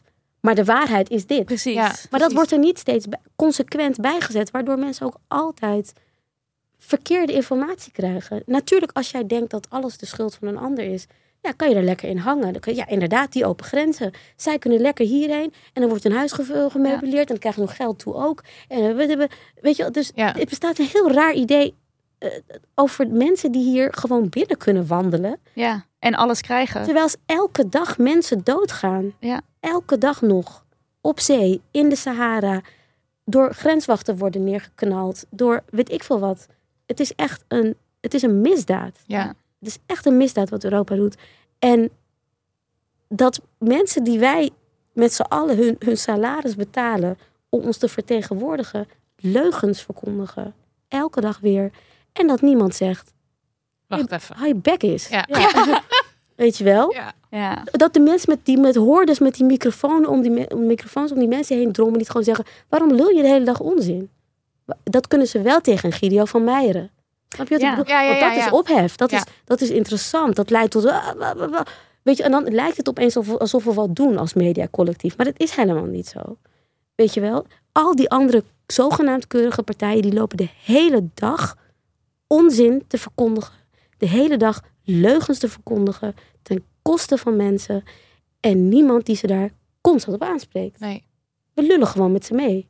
Ja, ik vind dat echt onacceptabel. Hoe, hoe hou- zeg maar, dit is een heel negatief verhaal. Nee, nee, dit is een kritisch Ja, verhaal. precies. Maar hoe houd jij een soort van hoop daarin. Of een soort van eh, m- kracht om verder te gaan of zo. Want eh, ja, dat is... Ja, ik weet het niet. Want je blijft wel niet, ik stug kan niet anders. Nee, ja, ik kan niet anders. Wat moet ik dan doen? Moet ik dan met hun meelullen? Nee. Nee, dat Nooit meer het niet. nieuws lezen en eh, Ja. volledig afsluiten van alles. Nou, ik lees dus ook niet zoveel nieuws. hè. Ja, vroeg ik me af, ben jij Ja. on top of the news? Nee, helemaal niet. Nou ja, ja, ik bedoel, maar ik ben geen nieuwsjunk, totaal niet. Mm. Nee, nee, nee, ik ben echt geen, eh, nooit geweest. Het is ook heel raar dat ik heel lang bij kranten heb gewerkt. Ik heb 15 jaar hard nieuws gedaan, terwijl ik eigenlijk helemaal niet van nieuws hou, eigenlijk. Ehm, Gewoon inge... inge- maar ik heb het altijd, eh, al- ja, ik ben altijd wel een beetje van dingen naar je hand zetten, weet je wel. Ehm, van dit is het nieuws, maar dit is nieuw. Dit is nieuw, dit ga ik doen, zeg maar. Dus ik doe gewoon eigenlijk altijd wat anders. Ja. Dat heb ik altijd, dat heb ik denk ik ook altijd gedaan. En ik heb ook altijd wel, kijk, ik ben heel lang Afrika-redacteur geweest. Nou, nobody gives a shit about Afrika, dus ja, kon gewoon mijn gang gaan eigenlijk. Ehm, niet dat ik onzin, maar Nee, ik ik, snap ik maar je kon wel zelf kiezen. Je kon je ik kon eigen zelf invalshoeken, je eigen Ja, onderwerpen. Ja, dus ik kon veel meer zeggen van ja, eh, het was niemand die zei van nou, we moeten nu een stuk over. Dat, dat nee. Nog steeds is dat echt... eh, ja, dit, bedoel, als je kijkt naar, gisteren zat ik het jaaroverzicht toevallig te kijken, omdat ik dacht, wat de fuck is er ook allemaal gebeurd dit jaar? En ehm, toen dacht ik, jezus, er is niet één, eh, één ding over een Afrikaans land. Wordt dan genoemd. Nee, het ging heel even drie seconden over de overstroming in Pakistan. Mhm. Wat natuurlijk op zichzelf al vrij bizar is. Maar verder was het allemaal navelstaren. Het was allemaal Oekraïne. boeren, stikstof, Ja. Oekraïne. En dan vooral ook wat wij allemaal voor Oekraïne gedaan hebben. Oh ja. Ja, ja, ja. ja. En, eh, en het ging over de boeren. Het ging over eh, eh, The Voice. eh, Oh ja. Over... Dat ehm, was ook dit jaar. dus ook dit jaar... Ja, ehm, ja, wat is er allemaal... Het was heel maar niet veel de verontschuldigingen over het... Jawel, ook wel op het. Ik heb niet helemaal afgekeken. Op een gegeven moment ging ook over Indonesië, maar dat was ook heel kort hoor. Ehm, ja, en dat, die, de, die bedoelt excuses voor het Ja. nijverleden. Ja, het zal, het zal het wel kort over gegaan zijn. Maar ook dat vond ik allemaal zeer onbevredigende verslagen, eh, berichtgeving de afgelopen tijd. Er was niemand die ging uitzoeken wat de fuck er met die 19 december was. Waarom 19 december? Wat is er die dag? Ik denk dan, ik, mijn, mijn wantrouwende inborst, ik denk dan van, Dat betekent iets. dat is iets juridisch. ja, ja, ja, We gaan het nog eventjes... eh, Het moet, het ja. moet waarschijnlijk dan nog in 2022 of zo. Zoiets. Ja, Iets. Zo van dat het dan verjaart of whatever. ja. Ja, ik denk dan meteen van dat moet een onderzoek op, op losgelaten En is worden. dat dan iets wat, wat je bijvoorbeeld met One World zou doen? Wat je dan zou aanzwengelen volgend jaar of zo? Of niet? Nee, nee, we zijn, d- d- daarvoor, nou, dat kan, kan. Maar eh wij gaan volgend jaar wel veel meer aan onderzoeksjournalistiek doen. Ehm, maar eh, wat ik veel interessanter vind eigenlijk is... ehm, kijk, ik vind die excuses... Kijk, ik, het is niet mijn geschiedenis. Hè. Ik kom niet uit eh, de koloniën. Ik heb geen koloniale band met Nederland. Dus het is niet aan mij om te zeggen wat belangrijk is of, niet in dit onderwerp. Er zullen mensen zijn die het gewaardeerd hebben. Ik ken ook heel veel mensen uit mijn omgeving die zeggen wat een bullshit stunt was. Mhm. Dit sloeg nergens op, eh, respectloos. Ehm, ik, ben, ik zit persoonlijk in dat kamp, maar het is niet aan mij. Het is niet mijn verhaal. Nee. Het is niet mijn, eh, maar wat ik interessanter vind als journalist is, eh, excuses, ja, weet je, het is wat mij betreft is het symboliek. Eh, ehm, ik vind veel belangrijker wat gaat er aan herstel gebeuren en hoe kan herstel eruit zien. Ehm, heel veel mensen in Nederland denken dat, dat alle Surinamers een zak met geld krijgen of zo. Dat is natuurlijk onzin. Dat is Ja. niet zo. Heel veel mensen die ja, voor mijn belastingcenten en eh, weet ik wat. Maar en, wat dan? Niks. Nee, Vooralsnog. nou, er is helemaal niks. Er is helemaal geen geld. Maar, maar dat is volgens mij ook dat is een hele simplistische kijk op herstelbetalingen. eigenlijk een, een betere term is eh, eh, herstelrecht. Eigenlijk, hè, reparatory justice. Ehm, dat is een veel, hè, dat is een omvattende, veel, hè, zoals wat ik eerder ook wat veel holistischere benadering van herstel. Eh, ja, je kunt denken aan dingen als eh, bijvoorbeeld eh, ehm, eh, middelen. Hè? Dus niet zozeer geld, maar maar middelen om eh, je te ontplooien. Om, eh, kijk, bijvoorbeeld de gemeente Utrecht, ik geloof dat het nu ook landelijk is, mag je dan je naam veranderen. Oh, dus dat je gratis. bijvoorbeeld ja, gratis je naam mag Ja. veranderen. Zit ook nog in het symbolische, wat mij betreft. Als het gaat om herstel, gaat het om ehm, de achterstand die mensen hebben, in, hebben opgedrongen gekregen. Hè? Eh, door deze historische ongelijkheid. Hoe ga je die inhalen? Hoe ga je die recht trekken? Hoe ga je zorgen dat mensen Ja, daadwerkelijk gelijke kansen hebben. gelijke kansen hebben, maar ook eh, gelijke startkansen. Daar Ja. gaat het om. Ja. Want je kan wel zeggen, nou, allemaal gelijk kans in Nederland, gezellig. Maar is, niet, is gewoon niet waar, hè? Ja, want kijk, je, ik kan dezelfde, eh, dezelfde opleiding hebben als jij of jij. En ik kom ergens en ze denken, ja, hmm, komen allemaal voordelen in hun hoofd. Van oké, Ja. Moeilijk, moeilijk, eh, riskant, doe maar niet. Ja. Hè? Ja. Dat zijn gelijke kansen. Het gaat om startkansen. Het gaat om, ehm, je had bijvoorbeeld in, in de VS, dat is allemaal super lang geleden, na de afschaffing van slavernij, had je nog voor die acres en een mule. En dan kregen mensen een stuk land. En, een, en dan kon je daar je leven opnieuw beginnen voor jezelf. Hè? Dat is ook niet zaligmakend hoor. Ik bedoel, er zijn geloof ik ook allemaal dingen misgaan. Maar los daarvan, zoiets is, heeft nooit plaatsgevonden in Nederland. Hè? Dus dat je zegt van, oké, wij hebben deze gigantische economische voorsprong. Deze gigantische academische voorsprong. Deze gigant, nou, al- op allerlei vlakken. Hoe gaan we dat inhalen? Hoe Ja. gaan we dat recht trekken? Hoe gaan we zorgen dat mensen die startkansen, eh, dat die anders zijn? Ehm, nou, dat is volgens mij heel, op heel veel manieren in te vullen. Ik weet ook niet wat het allemaal is. Er zijn ook experimenten in het buitenland waar het al gebeurt. Maar daar gaat het hier niet over. Je gaat het over welke dag en, eh, willen en wat je dan gaat zeggen en excuses. Of ik- Ja. ja. ik vind het allemaal eh, heel, nou, wat ik al zei, onbevredigend. Ja, Ja. ja, ja, ja. Ja, ik vind de, zeg maar, de, de, de diepgang ontbreekt in de benadering van dit soort grote onderwerpen. En ook de kennis. Want ik denk dat als je nu tegen een gemiddelde journalist zou zeggen... weet je wat reparatory justice is? Geen idee. Ja. Nee. Nee, weet ik niet. Nooit in verdiept. Zullen een paar zijn. Bij de meeste ze blijven gewoon hangen bij excuses. Ja. Gaat Rutte het wel of niet zeggen? En welke dag? Nou, daar zijn we weken mee dood, doodgegooid. Ja, ik vind het een beetje een bijzaak. Een soort ruis eigenlijk van Ja, waar het veel echt ruis. om gaat. Veel ruis. Ja. En dat probeer ik zeg maar met Warmth wel weg te nemen. Die ruis. Dus de, de, de, de, het gedoe eromheen. Weet je, terug naar de kern Ja. van wat is nou belangrijk om het over te hebben. Ja. Zodat we in de richting die rechtvaardigheid kunnen. En dat geldt niet alleen voor de excuses natuurlijk, maar dat gaat over alles. Alles. Ja, Het gaat over seksisme, het gaat over racisme, het gaat over, over eh, klimaatcrisis. Ja. Ehm, en dus ook als je het hebt over de, de, de shite met de boeren, zeg maar. Waar, wat is, waar, waar leidt het allemaal op terug? Hoe, hoe zijn we hier gekomen op Ja. dit punt? Ja.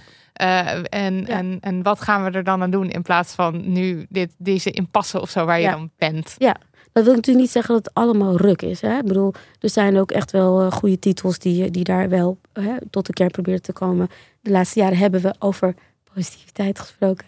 we hebben natuurlijk veel nieuwe titels erbij gekregen, zoals Follow the Money. Ja. Ehm, onafhankelijke titels, hè? Ja. Ehm, eh, jullie bestaan. Eh, eh, ehm, eh, je, je hebt kle- veel kleinere titels. Lilith Mac. Lilith Mac, je hebt Alien Mac. Er Ja, zijn Ja, allemaal eh, eh, vrouweninitiatieven die, die, eh, die gaande zijn. Ehm, en die, eh, die, dingen, die dingen doen. Maar het punt is wel dat het is, so- het is soms wel vechten tegen de bierkaai. Omdat je natuurlijk qua impact Tuurlijk. nooit dat, dat kan bereiken wat, wat, eh, wat een, een titel die... eh, Ja, gewoon gevestigd is. eh, ja, en die Ja. ook een bereik heeft van, Ja. van, van eh, miljoenen. duizenden. Ja. Ja, of Miljoenen? ja. eh, ja, grootste krant van Nederland, toch? Nog steeds geloof ik. Ja, volgens mij wel. Of Ja. AD inmiddels. eh, Ja? met al die Ja, kan met al die... Ja, precies. Oké. ehm, laten we even naar persoonlijk vlak gaan. Als je het leuk vindt. Is er iets waar je trots op bent, 2022? Dat je denkt, nou, I did that. Ik ga even het raam ondertussen dicht doen. Ja, Doe het maar. wordt wel een beetje koud in. Ehm, waar ik trots op ben. Nou, ik ben trots op, ehm, op de magazines die wij gemaakt hebben dit jaar. Ik denk dat we steeds meer. eh, maar dat is werk, hè? Dat is niet privé. Maar Mag, Mag. ook. Want Mag soms loopt werk, Kijk, werk en en privé ook gewoon helemaal door elkaar ja, heen. het loopt wel een beetje door elkaar heen bij mij. Eh, nou, over dat- wij het steeds meer onze, onze draai aan het vinden zijn. Ook eh, ehm, inhoudelijk, maar ook artistiek. Dus dat we, ik ben echt blij met hoe wij eruit zien. Dat we steeds, ik ben echt al trots op, eh, ja, op wat we, ook op wat we visueel maken. En ook met de mensen met wie we werken. Ehm, eh, hele getalenteerde jonge mensen die eh, ja, niet overal een podium krijgen, maar eh, hartstikke schitteren bij ons. Fotografen, illustratoren. ehm, eh, ik, ben, ik ben trots op dat we mensen soms hun eerste podium kunnen geven. En, ehm, eh, en dat het nog mooi wordt ook. Ik ben trots op dat we meer met video's aan gaan doen dit jaar. En ja, dat dat lukt. Ja. Ehm, eh, ik wil, we willen ook meer die kant op. Ook omdat ja, hoe, het, hoe je het ook bent of verkeerd, de ontlezing is een probleem. Ja. Ja. Het is een issue en ehm, ja, eh, daar kan ik wel heel hard tegen zijn, maar het is nou helemaal wat het is. Het is gaande. En je wilt toch, ja, Ja. je wilt toch bepaalde mensen ook niet, niet missen eh, en die, en die informatie delen. Ehm, op persoonlijk vlak ehm, heb ik veel meer nee leren zeggen. Dat is altijd, Yes. ja. Dat is een Ehm, Altijd een ben ik al wel, wel al een paar jaar mee bezig, maar ik heb er wel tot een soort kunst. Heel goed. jaar. Ehm, dus eh, ja, meer tijd voor mezelf. ehm, waar het kon. Me niet eh, schuldig voelen over niet werken. En eh, me ook meer gaan gedragen als ondernemer. Dat was heel moeilijk voor mij, want ik was natuurlijk twintig jaar lang in dienst. Ja. En opeens ben je van jezelf. Eh dit is misschien niet eh, helemaal helder, maar ehm, John en ik hebben onszelf niet in dienst genomen. We, hebben, we zijn freelancer geworden en ons personeel in dienst genomen. Dus wij doen het eigenlijk andersom Ja. veel Oh. andere. Dus ik ben eigenlijk een freelance hoofdredacteur. Ehm, en eh, we hebben besloten van, eh, nee, het belangrijker dat we eh, de mensen die het allemaal moeten maken, ik maak ook hoor, daar niet van, maar ehm, dat, dat die een, een, een, een vast contract hebben. Hm. Ehm, en eh, dus ik moest best wel wennen aan, oké, ik ben nu van mezelf. En in het begin gedroeg ik nog heel erg als een werknemer.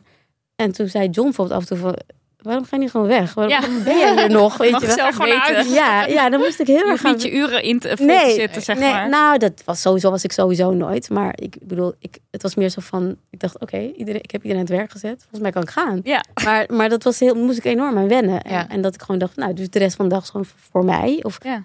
Ehm, en eh, nou, daar, moet, daar, daar ben ik steeds beter in geworden. Ook gewoon te zeggen van, eh, ik ben er niet. Of eh, ik ben nu weg. Of, ehm, dus dat moest ik wel heel erg leren.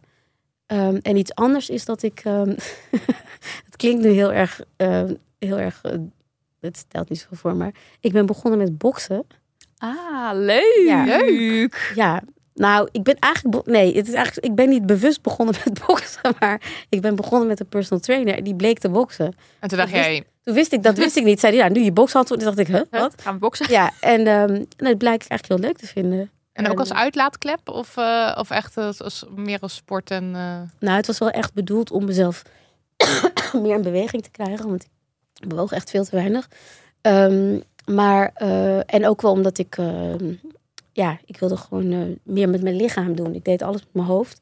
En eh, dat vond ik, eh, nou, daar was wel tijd voor. En het was meer een soort toeval eigenlijk kwam hem tegen. Is iemand die ik van een tijd geleden ken. En toen, zei die, toen bleek ik dus ineens midden in een, ja, het was een bokstraining. Ik wist niet dat dat, dat het was. Maar ik vond, ja, uitlaatklep, ja, ook wel, ook wel.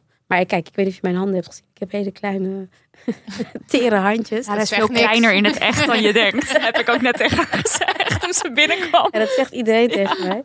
Eh, jij bent trouwens ook kleiner in het Oh, echt bedankt. dan je. Of weet ik niet. Ja, ehm, maar eh, het is niet alsof ik heel veel woede moet loslaten erop of zo. Maar Ja, je bent niet een boze... Mensen denken altijd, nou, nee, helemaal die niet. vrouw die zit vol met eh, boosheid. En dat is, eh, Nee. Ik vond het ook grappig in jouw eh Volkskrant magazine eh, interview. Dat jij zegt, iedereen denkt altijd kwaad ben, maar ik ben vet leuk. ik ben leuk. ik ben leuk.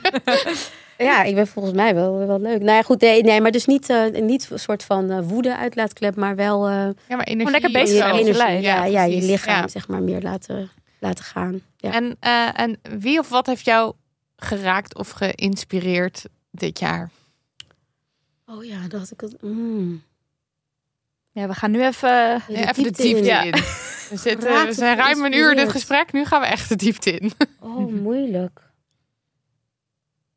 Oh. Ja, of iets wat je gelezen hebt of gezien hebt. Waarvan je dacht, Nou, ja, vet. dit moet iedereen weten. En dit is super inspirerend. Zo- Ik zei al dat ik het best wel een saai jaar vond, toch? Ja, dat Ja. zei je. Ja, Ja, ik vind het gewoon. het mag ook bestaan. Niemand Nou, heeft jou... Je- nee, dat is niet waar. Nee, maar mensen raken mij constant. En je moet het ook maar net even, want het zijn van die vragen. Ik Ja, kan hier nou zelf ook nooit zo Ja, tegen. wat ik nou echt heel want dan moet je weer één ding gaan noemen. Terwijl je Ja. denkt, ja, Ja. wat dan in hemelsnaam? En dus dan we kunnen dit ook hier gewoon, weg.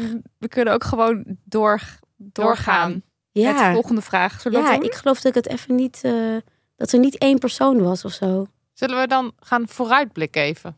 Ja, even kort. Ja, dat lijkt me leuk. 2023. Oh, ja. Ik vind dit is altijd een hele leuke vraag. Welke krantenkop wens jij 2023 toe? Oh. Ehm. Hm. Ehm. Maar ja, dat is eigenlijk ook... Vluchtelingen wereldwijd gelijk behandeld. Kijk, ja. Even terugblikkend op 2022 en Ja. hoe we met Oekraïners om zijn gegaan. En hoe we met andere vluchtelingen zijn omgegaan. We weten Dus- dat we het kunnen. Ja. Als in, het is in Nederland eh, Ja. is laten zien hoe je kan reageren op mensen die moeten vluchten. 86.000 Oekraïners opnemen. Geen probleem. Nee. En dat was allemaal Een centje pijn. precies. Niks aan de hand. Dus dat kan. Het kan inderdaad. Maar we willen het niet. En ik vind dat eh, echt in dat jaaroverzicht wat ik gisteren kwam, dat ook niet voorbij hoor. Nee. Over de ongelijke behandeling. Daar hebben wij natuurlijk ook wel veel over Nee, maar dat vonden mensen ook moeilijk als je dat benoemde. Hè? Want dan ging je het ook, meer, ging je het ook meteen weer negatief, Negatief maken. Ja. Ja. Doe jij goede voornemens? Nee. Of iets van eh, v- ja, vooruitblik of zo? Of is dat niet iets... eh, zie, jij, zie jij dit eigenlijk als een soort overgang van weer een nieuwe... Of is dat helemaal niet Het is iets gewoon het bezig leven. Het is gewoon het leven. Het Ja? wordt gewoon maandag weer. Dus Ja, gewoon maandag. ja, ik weet niet. Ik ben niet zo van de goede voornemens. Misschien moet ik dat wel doen, maar... ehm, ja, dingen overkomen mij altijd een beetje. Opeens ben je hoofdredacteur. Ja, nee, echt. Opeens ben je Ja, Opeens zit je hier ook. Ja, ja, Nee. ja. Nee, Nou, zo, is, zo is het wel. Ja. Dus, ik hou ook niet zo van goede voornemens. Maar, soms dus- denk ik wel eens, ik moet wel iets meer de regie nemen. Ik neem Het de regie wel- op het moment, zeg maar, maar niet vooruit. Ik het, kan wel leuk zijn, vind ik zelf, om, om over het jaar na te denken van... oké, er komt weer een nieuw jaar aan. Of je dat nou nu doet of in september of whatever Ja, je dat ja. dan doet. Nou, je vakantie, whatever. Maar zo van, wat voor leuke dingen. Niet, niet, ik hou helemaal niet van Oh, de... En ik ga nu weer, ik moet nu afvallen en sporten... en zeg maar wat mensen klassiek aan denken Ja, bij ja. goede voornemens. Maar meer Oh, van, oh, ik zou het eigenlijk wel vet vinden om eens een keer... Nou, zeg maar wat. Uit een vliegtuig te springen. Of- uit een vliegtuig Ja. te springen Nee, om... dat lijkt mij helemaal niet leuk. Nee, nou duidelijk. Ja, maar nee, ik zou wel. Nee, ja, ehm, ik, ik denk wel dat ik meer, eh, nog meer ehm, eh, tijd voor leuke dingen, eh, dat deed ik al wel, maar eh, wil in, ehm, eh, inruimen. Ja, echt, echt zo van Ja, Ja. tijd voor leuke Ja. dingen maken. en ook, ik wil misschien toch ook kijken of ik, ehm, of ik weer even naar het buitenland kan, een tijdje. voor wat langer. Om wat langer daar te zijn. En heb je ook al een idee waar je dan heen zou willen? Nog niet echt. Nou, dat lijkt me een Nee. heel leuk iets om over na te gaan denken. Ja. Ik vind het grappig dat jij zegt dingen overkomen mij altijd een beetje, want ik denk ik heb dat ook Voelt voor heel ons ook erg. heel Het erg voelt zo. voor ons heel erg van ja je je je ehm Ik beland ergens. je belandt ergens Jullie en niet in het theater, er oké, mee. en opeens je Wat natuurlijk heel leuk kan zijn ook, want eh, je staat ook open voor dingen en je fixt het wel of zo. Maar ik heb wel, en dat heb ik al een paar jaar, dat ik denk, ja, het is allemaal leuk en aardig, die, eh, die, die mentaliteit. Maar eh, ik heb ook vaak het gevoel dat ik een beetje achter de feiten aanloop of zo. Dus wat dus altijd wel helpt, is, een is ergens een moment in het jaar inruimen. En ik doe dat dus ook wel graag aan het begin. Om inderdaad eventjes een soort van... Nou, dit jaar zou het leuk zijn als het een beetje in het teken staat van dit. En ik had het afgelopen jaar heb ik, eh, eh, had ik voorgenomen mijn rijbewijs te halen. Nou, ik Oh heb ja, hem nog niet gehaald, maar ik zit Moet er tegenaan. Nou, Maar dat was dus... Dat wil ik. 2020. Kijk, hey. Ja. Maar dat is dus... Dat is zeg ik dus- eigenlijk elk jaar. het is wel echt een heel fijn, want ik ben dus ook aan het begin van het jaar begonnen met weer mijn rijlessen nemen, weer alles aanzwengelen. En dat maakt het, ik weet, het is Een soort nieuw, het is wel een nieuw begin. ja, maar- eventjes een soort frisse wind of zo. Waar- En dan niet per se super rigide, maar wel iets, iets meer, ja, gewoon iets meer Wat wil ik zelf eigenlijk? duiding, ja, of Ja. zo. Wat wil ik zelf ergens, waar wil ik nou? Want anders dan, voor ik het weet, is het weer een jaar voorbij, heb ik weer mijn rijbewijs niet. Eh, en, en dat gebeurde al vijf jaar lang. Ja, ja, ja. En dan, ja, dus dan vind ik het wel leuk. Ja, nee, dat is wel waar.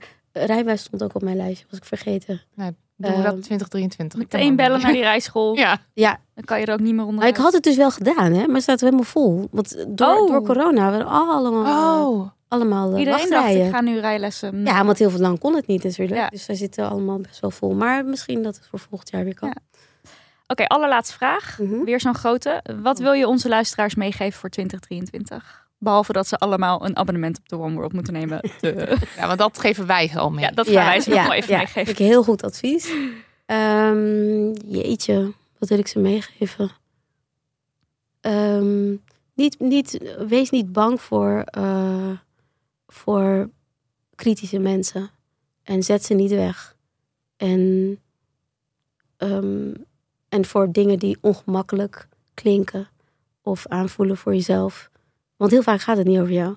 Nee. Het gaat, nou- dat vind ik denk ik het gaat niet over jou. Ja, Nee, het gaat heel vaak namelijk echt niet over jou. En mensen denken al snel, het is een aanval op mij. Of Ja. wat ik nu zeg of doe. Terwijl het- trek jezelf los Ja. van, van eh, wat er, ehm, van de kritiek die je hoort.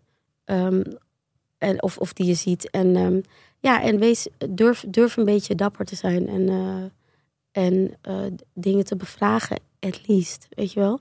En niet, je hoeft niet met hem te barricade of ik veel wat allemaal. Maar ehm, we hebben wel meer kritische Ja. mensen nodig. En kritisch is niet negatief.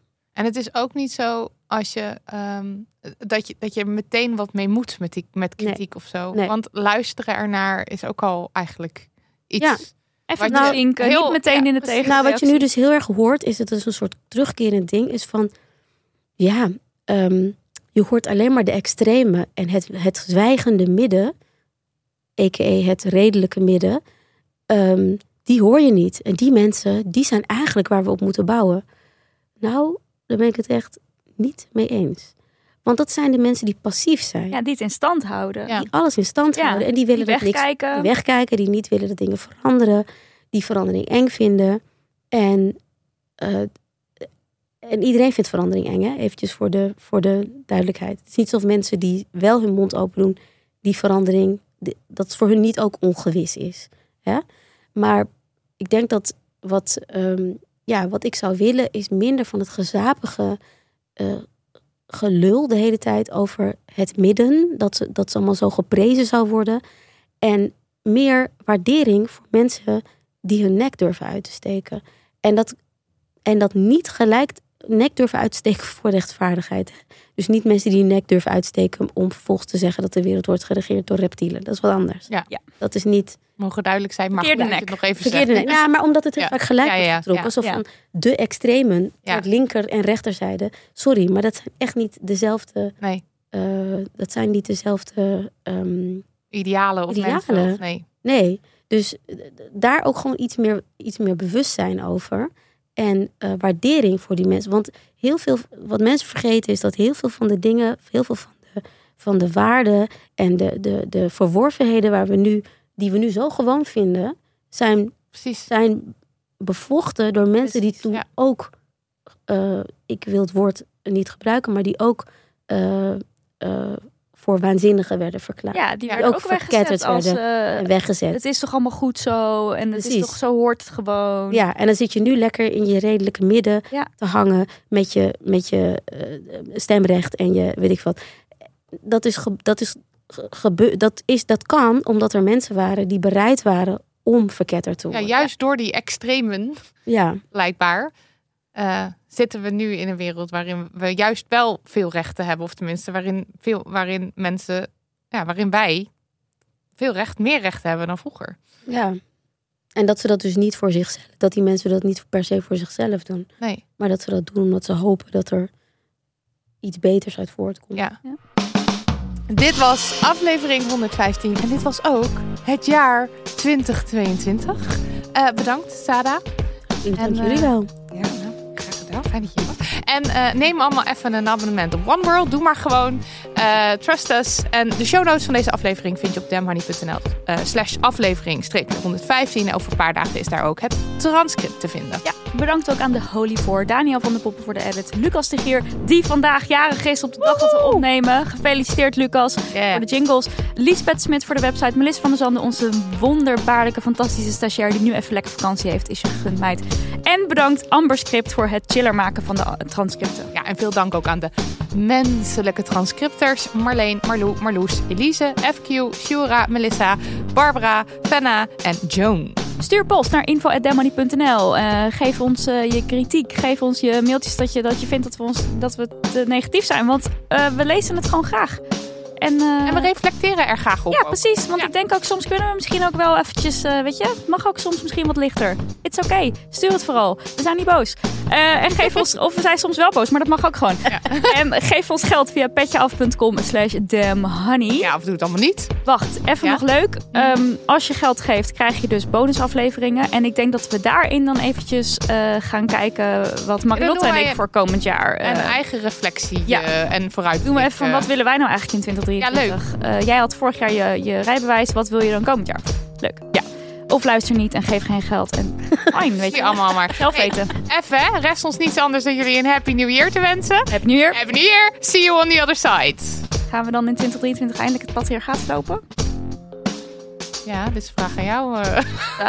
Ja, dat heel verontrust. Zo van, moet ik dat Ik dacht, gaan dat, doen? ik, ik dacht dat we daar al lang mee bezig waren. Ja, maar gaat het lukken om het eh, te Gaat het slopen? de laatste steen Het gesloopt gaat? Nou, niet lukken, gaat maar niet we doen lukken, ons best. maar we Ja. doen ons best. Moedig voorwaarts. En ehm, ja, weet je, en verder moet lekker iedereen ook gewoon, want dat is ook het uh, patriarchaat slopen, denk ik.